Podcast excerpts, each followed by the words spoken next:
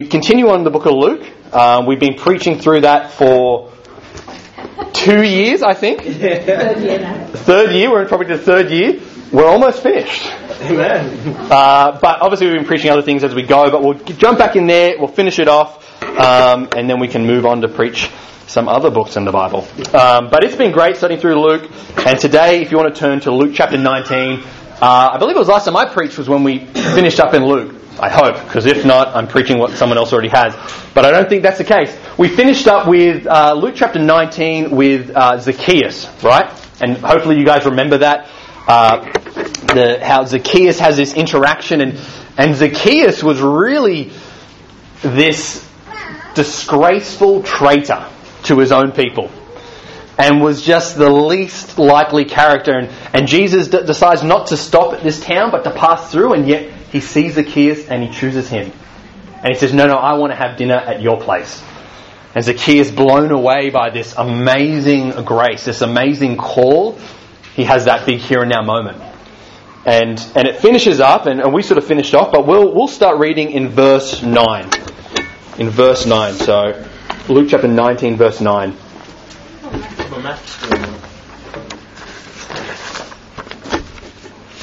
So Jesus said to him, so to Zacchaeus, Today salvation has come to this house, because this man too is a son of Abraham.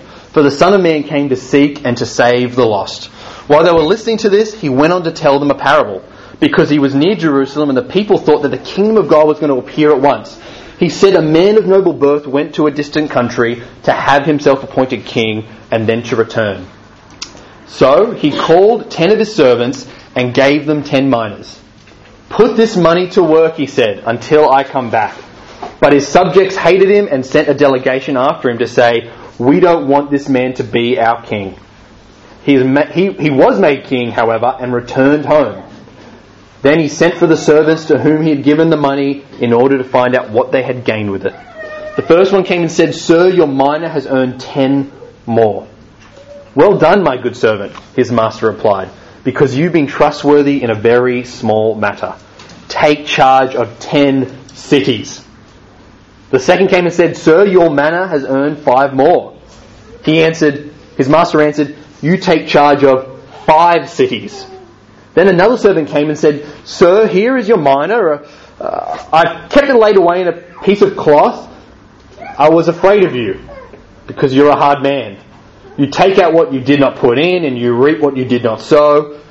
His master replied, I will judge you by your own words, you wicked servant. You knew, did you, that I'm a hard man, taking out what I did not put in and reaping what I did not sow? Why then didn't you put my money on deposit? So when I came back, I could have collected it with interest. Then he said to those standing by, Take this mina away from him and give it to the one who has ten minas. So they said, He already has ten. He replied, I tell you that to everyone who has, more will be given. But for as the one who has nothing, even what they have will be taken away. But those enemies of mine who did not want me to be king over them, bring them here and kill them in front of me. It, uh, it has a bit of an intense ending right there. But, um, but it's, it's a great scripture and, and there's a lot in here to learn. Um, and so, again, Jesus had just finished this interaction with Zacchaeus. This interaction, and, and again, there's just been this amazing sort of, wow, this grace and here and now moment, and he has this radical change, and, and he gives so much of his money away to half the best to the poor, pays back everyone that he owes four times as much. And you think, wow, what an amazing story. And the title of our lesson is The Parable on Everything. The Parable on Everything. And, and in verse 9, where we picked up at the end of the story, Jesus says, He goes, Today salvation has come to this house. Today salvation has come to this house. And such a statement about Zacchaeus, like Zacchaeus, this traitor, salvation coming to this house, would have left these guys just like gobsmacked. And it would have started getting their mind ticking, thinking, if it's come to his house, surely the house of Israel. And so that's why these guys start thinking, well, then he's on the way to Jerusalem. Maybe this is it. Maybe this salvation, which in their mind again was political salvation, kind of military salvation of, hey, we are going to be set free from the Romans. It's, it's happening, and Jesus is saying, no, no, no, no, you're getting all confused. It's not, it's not about that. And so he goes into this parable to readjust their understanding, readjust their expectation. Um, again, he can tell that the people are starting to think this, and so he starts with this expectation. And their, expect, uh, their expectations and expectations in general dictate so much um, of what we kind of see in life, really. Uh, the, the thought of their thought of it being poli- uh, political sort of freedom, a political kingdom, a military kingdom that he, that Jesus was going to restore. Um, that, that that distorted their view of so much, and they got so caught up in it. Not just these guys, but the disciples. Even in Acts one, they kind of asked the same thing, and it's just they just can't get past it. Their their understanding and expectations of what, what it was going to be has has kind of clouded their vision, and so Jesus had to change their vision. And so that leads us to our first point, which is wrong expectations. Again, wrong expectations are dangerous. They set us up for failure. And it's kind of like if you're about to go on a holiday, and let's just say you're deciding, you know what? We're going big time. We're going to go all the way to China. What are you going to go see in China? Great Wall of China, of course. And you're looking at this thinking, it's going to be unbelievable. I'm going to get the best Facebook photo, Instagram photo, whatever photo. It's going to be unbelievable. And then reality sets in once you get there. That maybe it might not actually be like that. And it might be like this. you spent thousands of pounds getting there and you're stuck with this. Or maybe it's winter and, and people are going skiing and and uh, I like skiing myself and and and you know and maybe if it's you know you're going skiing and you're thinking I've seen the videos I've had a couple of lessons I am going to yeah. I've watched the Olympics. I've watched YouTube videos. I'm ready. And then reality sets in and it's like that. Or maybe you're going to Italy and, and you go to Italy and then there's that tower that leans right? And what do you do with that tower that leans? You take a photo as though you're holding it up or you're pushing it, and you think it's gonna it's gonna be epic. And in reality, it's not that epic, and it's messed up. Again, and another example, you going and you're going to go admire the Mona Lisa, and you're thinking it's going to be epic, so peaceful. I'm going to be able to love it, and then that sets in. And then there's then there's Birmingham. That's where Birmingham we are so lucky. Yeah, come on, tell us now. Because people have this negative view and negative expectation that Birmingham's going to be like this. No, they, they say surely stuff. not. They do. They say stuff, Surely not. and it, it Who said drives me up the wall. When really we've got this. Yeah. Wrong expectations. They get us all caught up. We get all mixed up. Right. But it's not just these guys here who have these wrong expectations of Jesus and, and Christianity. That, that we can, we can have that too. We can have that too. Maybe it's becoming a Christian, you think life is just going to be smooth sailing from here on out. I've done the study series, it just, this picture's so perfect. When actually, no, not necessarily. Life won't just be easy. That's not why you become a Christian for an easy life. Oh, I'm on God's side now. No, that everything will be easy. No, that, that will set you up for a terrible fall. When we approach God and the church with wrong expectations, people become Christians for the wrong reasons. Thinking, oh, great, I'm just going to have these relationships that are perfect. No one's going to ever offend me, or and and we get hurt, and and people leave because of things like that. And again, it, it, exactly, oh no. Set those expectations right.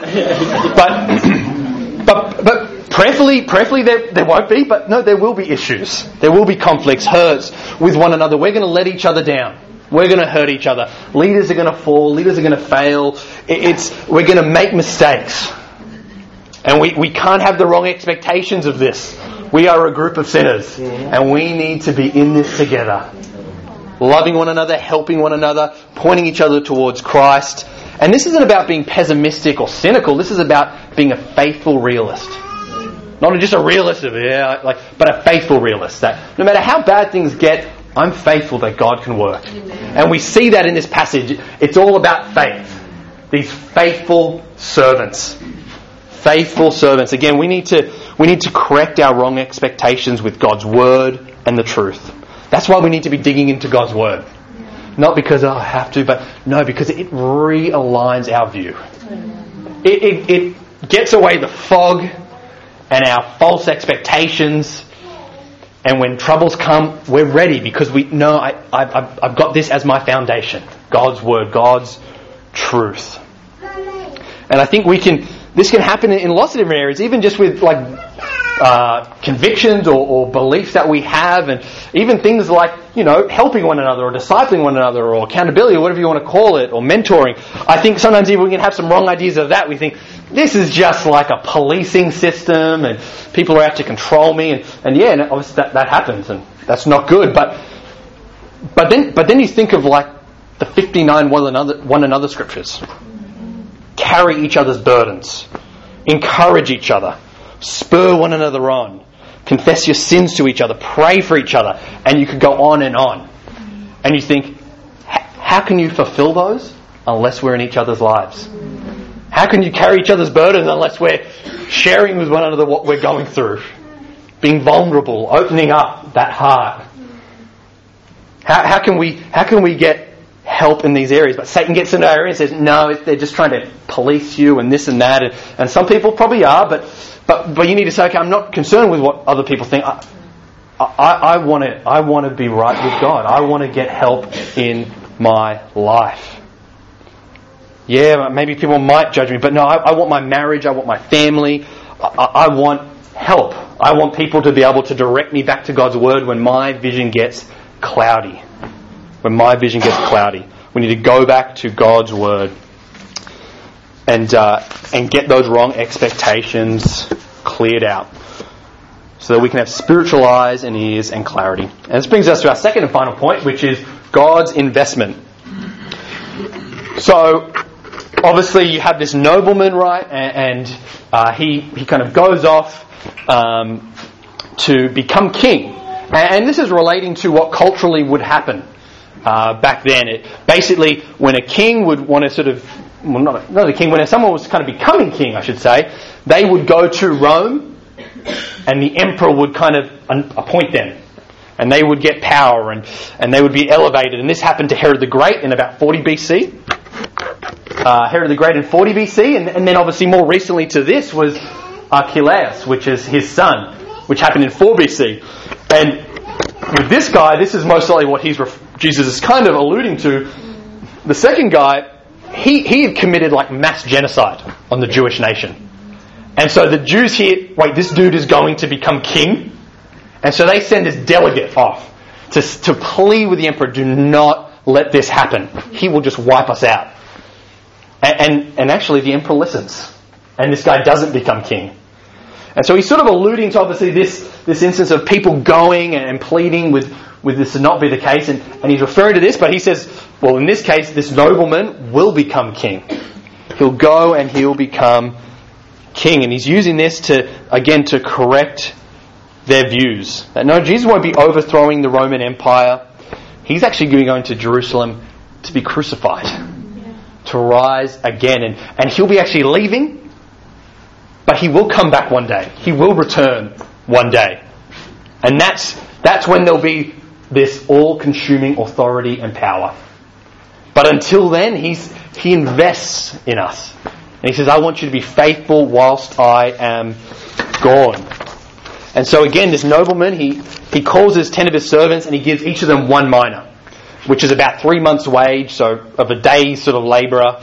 Um, so whatever that would be, I guess, um, in UK's economy. But um, and he expects them to use what he's given them. And then he heads off to become king, and, and this group of enemies goes to protest. But it's funny, he doesn't even sort of, they sort of just get kind of forgotten about, so to speak. He just becomes king. No effect. Um, and it's funny, but this sort of instance, it, it kind of reminds me of, of John 19, verse 15, where, where there's the crucifixion and Pilate's there and he's with the people. And, and it's kind of like they've gone to Pilate and kind of pleading, like, this dude isn't our king, right? He says, here, Pilate says, here's your king. Paul, Pilate said to the Jews, But they shouted, Take him away, take him away, and crucify him. Shall I crucify your king? Pilate asked. We have no king but Caesar, the chief priest answered. Finally, Pilate handed him over to them to be crucified. He says, No, he, we don't want him as our king.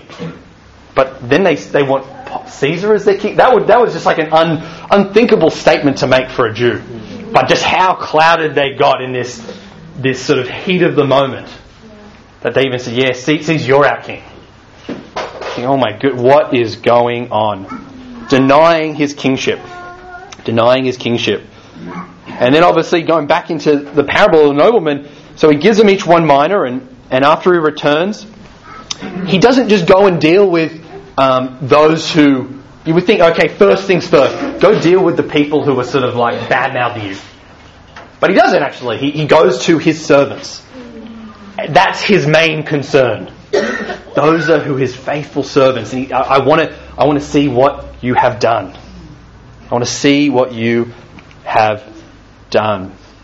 So he calls them in, and the first one says, Sir, your mina has earned you ten more minas. And he says, Well, I want you to take charge of ten cities. Second servant, sir, your mina has earned you five more. Take charge of five cities. And I think just really quickly, I, I just love their humility. It's not, look what I did, it's, sir, your, your mina has earned you this. And really, that's what it's all about. That as we get entrusted by God, as God invests in us, it's not about us. It's not our gift, our, or should I say, our works that do this. It's, it's God working. God invests in us, and we simply are faithful what He invests in. The humility there is really challenging. It, uh, and then obviously the third servant comes and and and he kind of he goes, you know, sir, here is your mina. I've kept it laid away in a piece of cloth. And you get this idea of, um, of almost like just like a like a bit of like a handkerchief or something like that in his pocket, just something like old and nasty. And he's like, here, I've got it, I've got it in there, and I I hid it there. And you can sort of tell like he's he doesn't even wait for the master, the king, to to respond. And it's kind of like that when you sort of know you've kind of done something wrong and you've got the excuse ready, you've thought it, thought it through, and you're like, do I just go out and say it? Do I wait? And, and he just jumps right and says, you know, you're harsh, you're mean, that's why I did this, and don't blame me, right? Don't blame me, it wasn't my fault. And it's interesting, we don't even know what his response would have been, the king, really.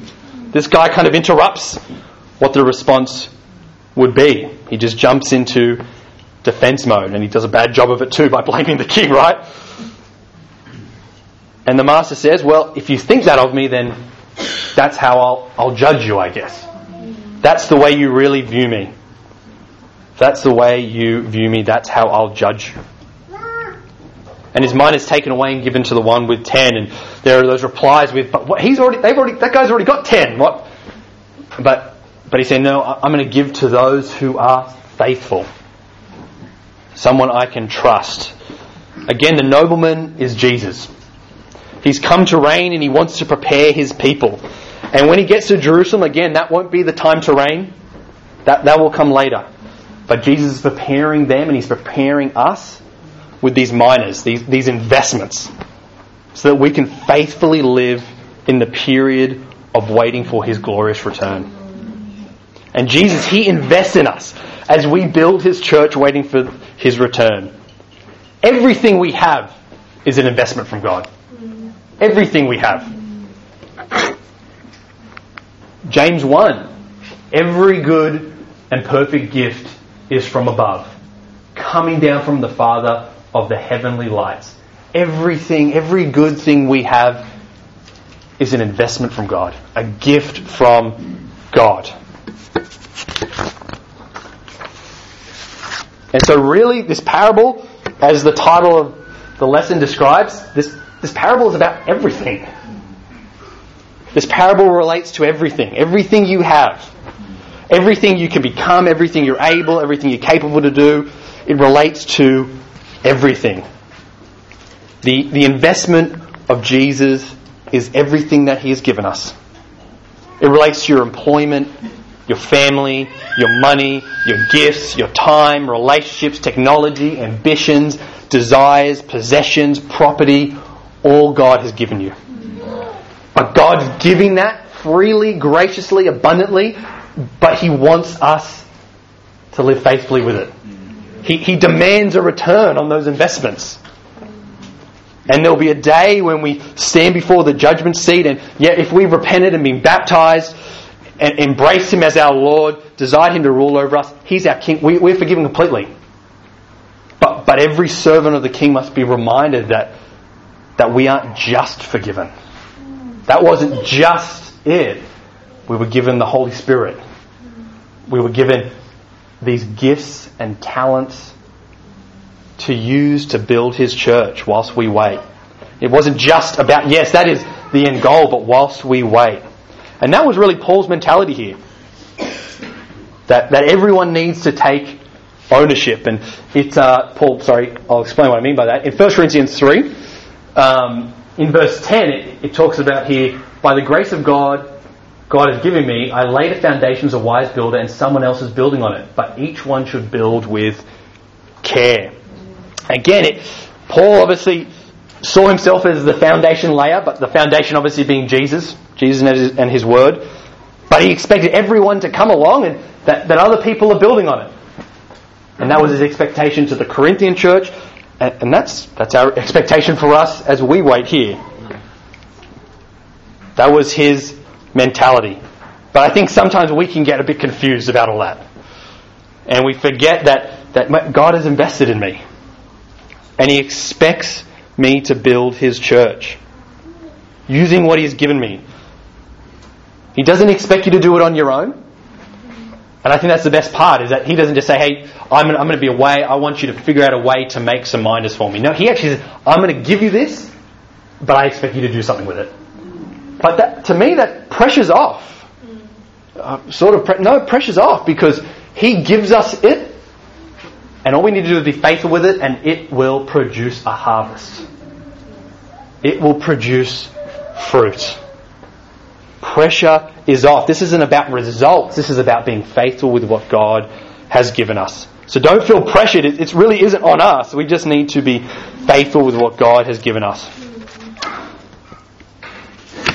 It is our duty to build. And then in, in verse 11 to 13, he says, For no one can lay any foundation other than that one already laid, which is Jesus Christ. If anyone builds on this foundation using gold, silver, costly stones, wood, hay, or straw, their work will be shown for what it is, because the day will bring it to light. It's Paul's saying we need to be careful how we build. It gives sort of these kind of these two contrasting things that we can build with, right? So you can build with with some things that are very valuable, like gold, silver, costly stones. We can build with wood, hay, or straw. And there's going to be a difference here that he'll go on to in the next verse. Again, the expectation is, is that God has blessed you with gifts, talents, money, skills, time, energy, and that you'll use them to build up His church. Well, I, I, but and we can lose that a little bit. So I know that's my gift and talent, but I just I'm really overwhelmed. Right, I'm just a bit tired. I, I don't really. I want to just focus on doing me. And, and we we no longer use our talents and gifts and energy and time to to build God's church, but to build our own life. Yeah, I know maybe one of my gifts maybe even might be leadership, but I'm really busy running a business now and and I think that's even my gift as well, so I'm just going to focus on running a business. And I'm not really going to be focused on the church. And God is saying, no, that, that, that is building with hay, straw, and wood. Stuff that won't survive the fire. And what's building with, with gold, costly stones, and silver? That's, that's building using our talents that God has given us the gifts that He has entrusted to us. Building with these, these things of value, of worth. That, that's what will make this church last. And you think, oh, but if you're not really building the church with your gifts and stuff like that, maybe not building all. No, we, we are all building the church. We're all creating a culture for the church in Birmingham, That's right. whether you realize it or not. Yeah. Your attitude, your the way you live your day to day, the way you are when you come here, the way you interact with each other, you you are building the church. And we can either build it using our our love, our energy, our gifts, our talents that God's given us, or we can build selfishly. Maybe not even we just focus on our own lives. But we create a culture and we build a church that, that won't survive the fires that come. And, and obviously, none of us want that. Otherwise, we wouldn't be here. None of us want that. But we need to, we need to get down and say, okay, I need, to use what God has entrusted with me to build His church. God has invested in us to build His church. And again, in verse 13, obviously just what I was talking about before, their work will be shown for what it is because the day will bring it to light. It will be revealed with fire, and the fire will test the quality of each person's work. Again, this fire imagery saying what will survive? Obviously, the costly stones, those things of value. That's what will survive. And again, we, we want a church that will survive. And we kind of we get that that imagery even in, in this parable here of, of being being a church, of invest, using what God's invested to build His church to make it last till He returns. So again, those gifts, talents, time, energy, finance, resources, it needs to be to, to bring glory to God's name. It, it needs to be. We can't be building this church with leftovers. Or just giving enough so maybe someone's not on your back or something like that. Maybe that's how you feel. Let me just give enough so no one. Qu- no, this isn't. This isn't. This is God's church. This is His family.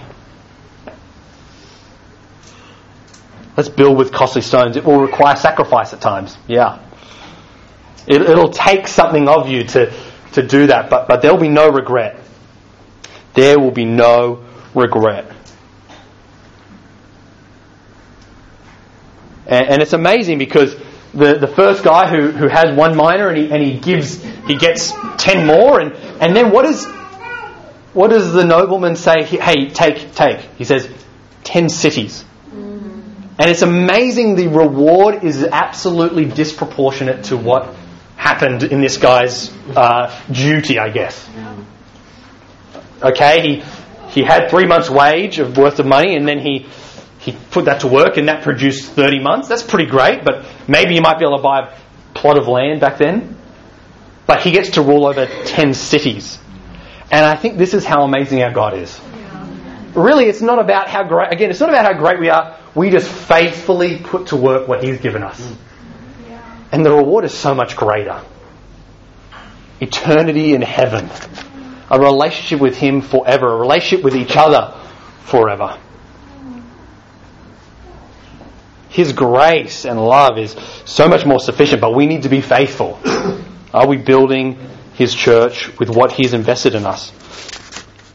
And again, to sort of finish up, looking at just a couple of the different, the different people here. Obviously, you've got the the nobleman and his servants, who are obviously us, right, disciples. And then you have these others who don't want him to reign. They, these people who don't want him as their king, they say, "No, I don't. I don't want to surrender my life to you." And, and that's that's now us when when we say, "I don't really want you as my Lord." And we may not say it, but we, but we very well will live that way. Because there'll be certain areas where we say, no, no, no, you can't have that. That's us not wanting Jesus to be king. And in verse 27, the king turns his attention to these people and, and he says, bring them out and kill them. And it's this intense scripture that it ends with. So intense. And, and just the gravity and the magnitude of that it's it is meant to sort of wake us up and be like oh my goodness this king is for real. He is loving he is gracious we don't need to work for it but we need to accept him as king. He is for real. This is to humble us. And again but so often we want to hang on to the throne and keep control. It's not worth it And I want to encourage you, if, if that if that feels like that's you today, maybe maybe you're coming out, maybe you're visiting, maybe you're studying. I don't know. I'm not sure where you are. Maybe you're already a Christian, but maybe there's that sort of struggle going on. You're sort of back on the throne, and you've kicked kind of Jesus off, or maybe Jesus has never been on. And I want to encourage you, sit down with someone, talk about it, S- study out, see see what God's word has to say about it. Share what's stopping you. I, I get it. There's always stuff that stops us. We're, we all struggle with the same thing. Don't feel ashamed. We all go through that. Share what your fears are. Things that, that want to hold you back before it's too late. Jesus is the best king. And God wants to invest in each and every one of us. He has invested in each and every one of us. Again, sometimes you think, well, I don't have talents and this and that. We all do, and we need to spend time figuring out what those are. But we all have things that everyone has. We have energy, we have money, we have time, and we need to be we need to be putting those things to use to build His church. We need to build His church. Again, what about your time? What about your money? How do how do you use your money? How do you use your time? Selfishly or to build His church? Again, God isn't going to ask how do you build your portfolio, your job, your house, your network of friends, your empire. No, He's to, he's ask, how did you build my church, my body? H- how did you faithfully live during those times when I was away? Again, let's, let's be people that realize God has invested greatly in us. And there's no better time that as we come to the cross that we realize that. The ultimate investment, right? Where he died on the cross, the most excruciating pain was separated spiritually from God to invest in us and give us the chance to have forgiveness of sins. To give us that chance of eternal life. What an investment that is. And as we come and we take the bread and the wine, it's a time to say, I've, I've got to refocus here. What, what am I building my life on? What am, what am I using God's investments in?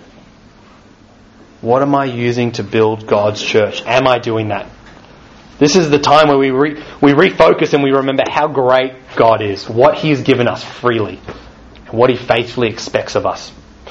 So as we take in the bread and the wine, let's remember that, that we need to dig into God's Word to, to get away those wrong expectations and understandings, to clear our vision, and to use God's investments wisely. Church, I'm really excited to see what God will do this year. That as we faithfully work together, building His church in, in eagerness and eager anticipation of His return. So as we take the bread and the wine, let's reflect on that. Let's please bow your head in prayer. Dear Lord, we thank you so much for just this time that, uh, that we can come together as a, as a family, as, as your bride, as, as your body, as your church, as your temple, to be able to, to fix our eyes on you. When things get cloudy, things get messed up, and our vision gets blurred, and, and we start misunderstanding things, we start to get wrong expectations of what life will be like as a Christian, or all different things. I thank you so much that your word brings clarity to that. That, that you and your sacrifice brings clarity to that. And I pray that is that we can remember your sacrifice. That each week it's it's that that reminder of that investment you have made in us. That we, we aren't worthy, but, but you expect us to live faithfully with that investment. To build your church not selfishly, but to build it for you. God, I pray you can be with us as we, we take the bread and the wine. Thank you so much for your sacrifice. Thank you so much for giving us another day to be together, Lord. Thank you so much for this, this family, this group here, Lord. I pray that we can help one another, love one another, and, and point each other back to you. Again, God, thank you so much. And I pray that each week as we come here, we can be reminded of what you've invested in us and that we can use that to build your church. It's in Jesus' name I pray. Amen.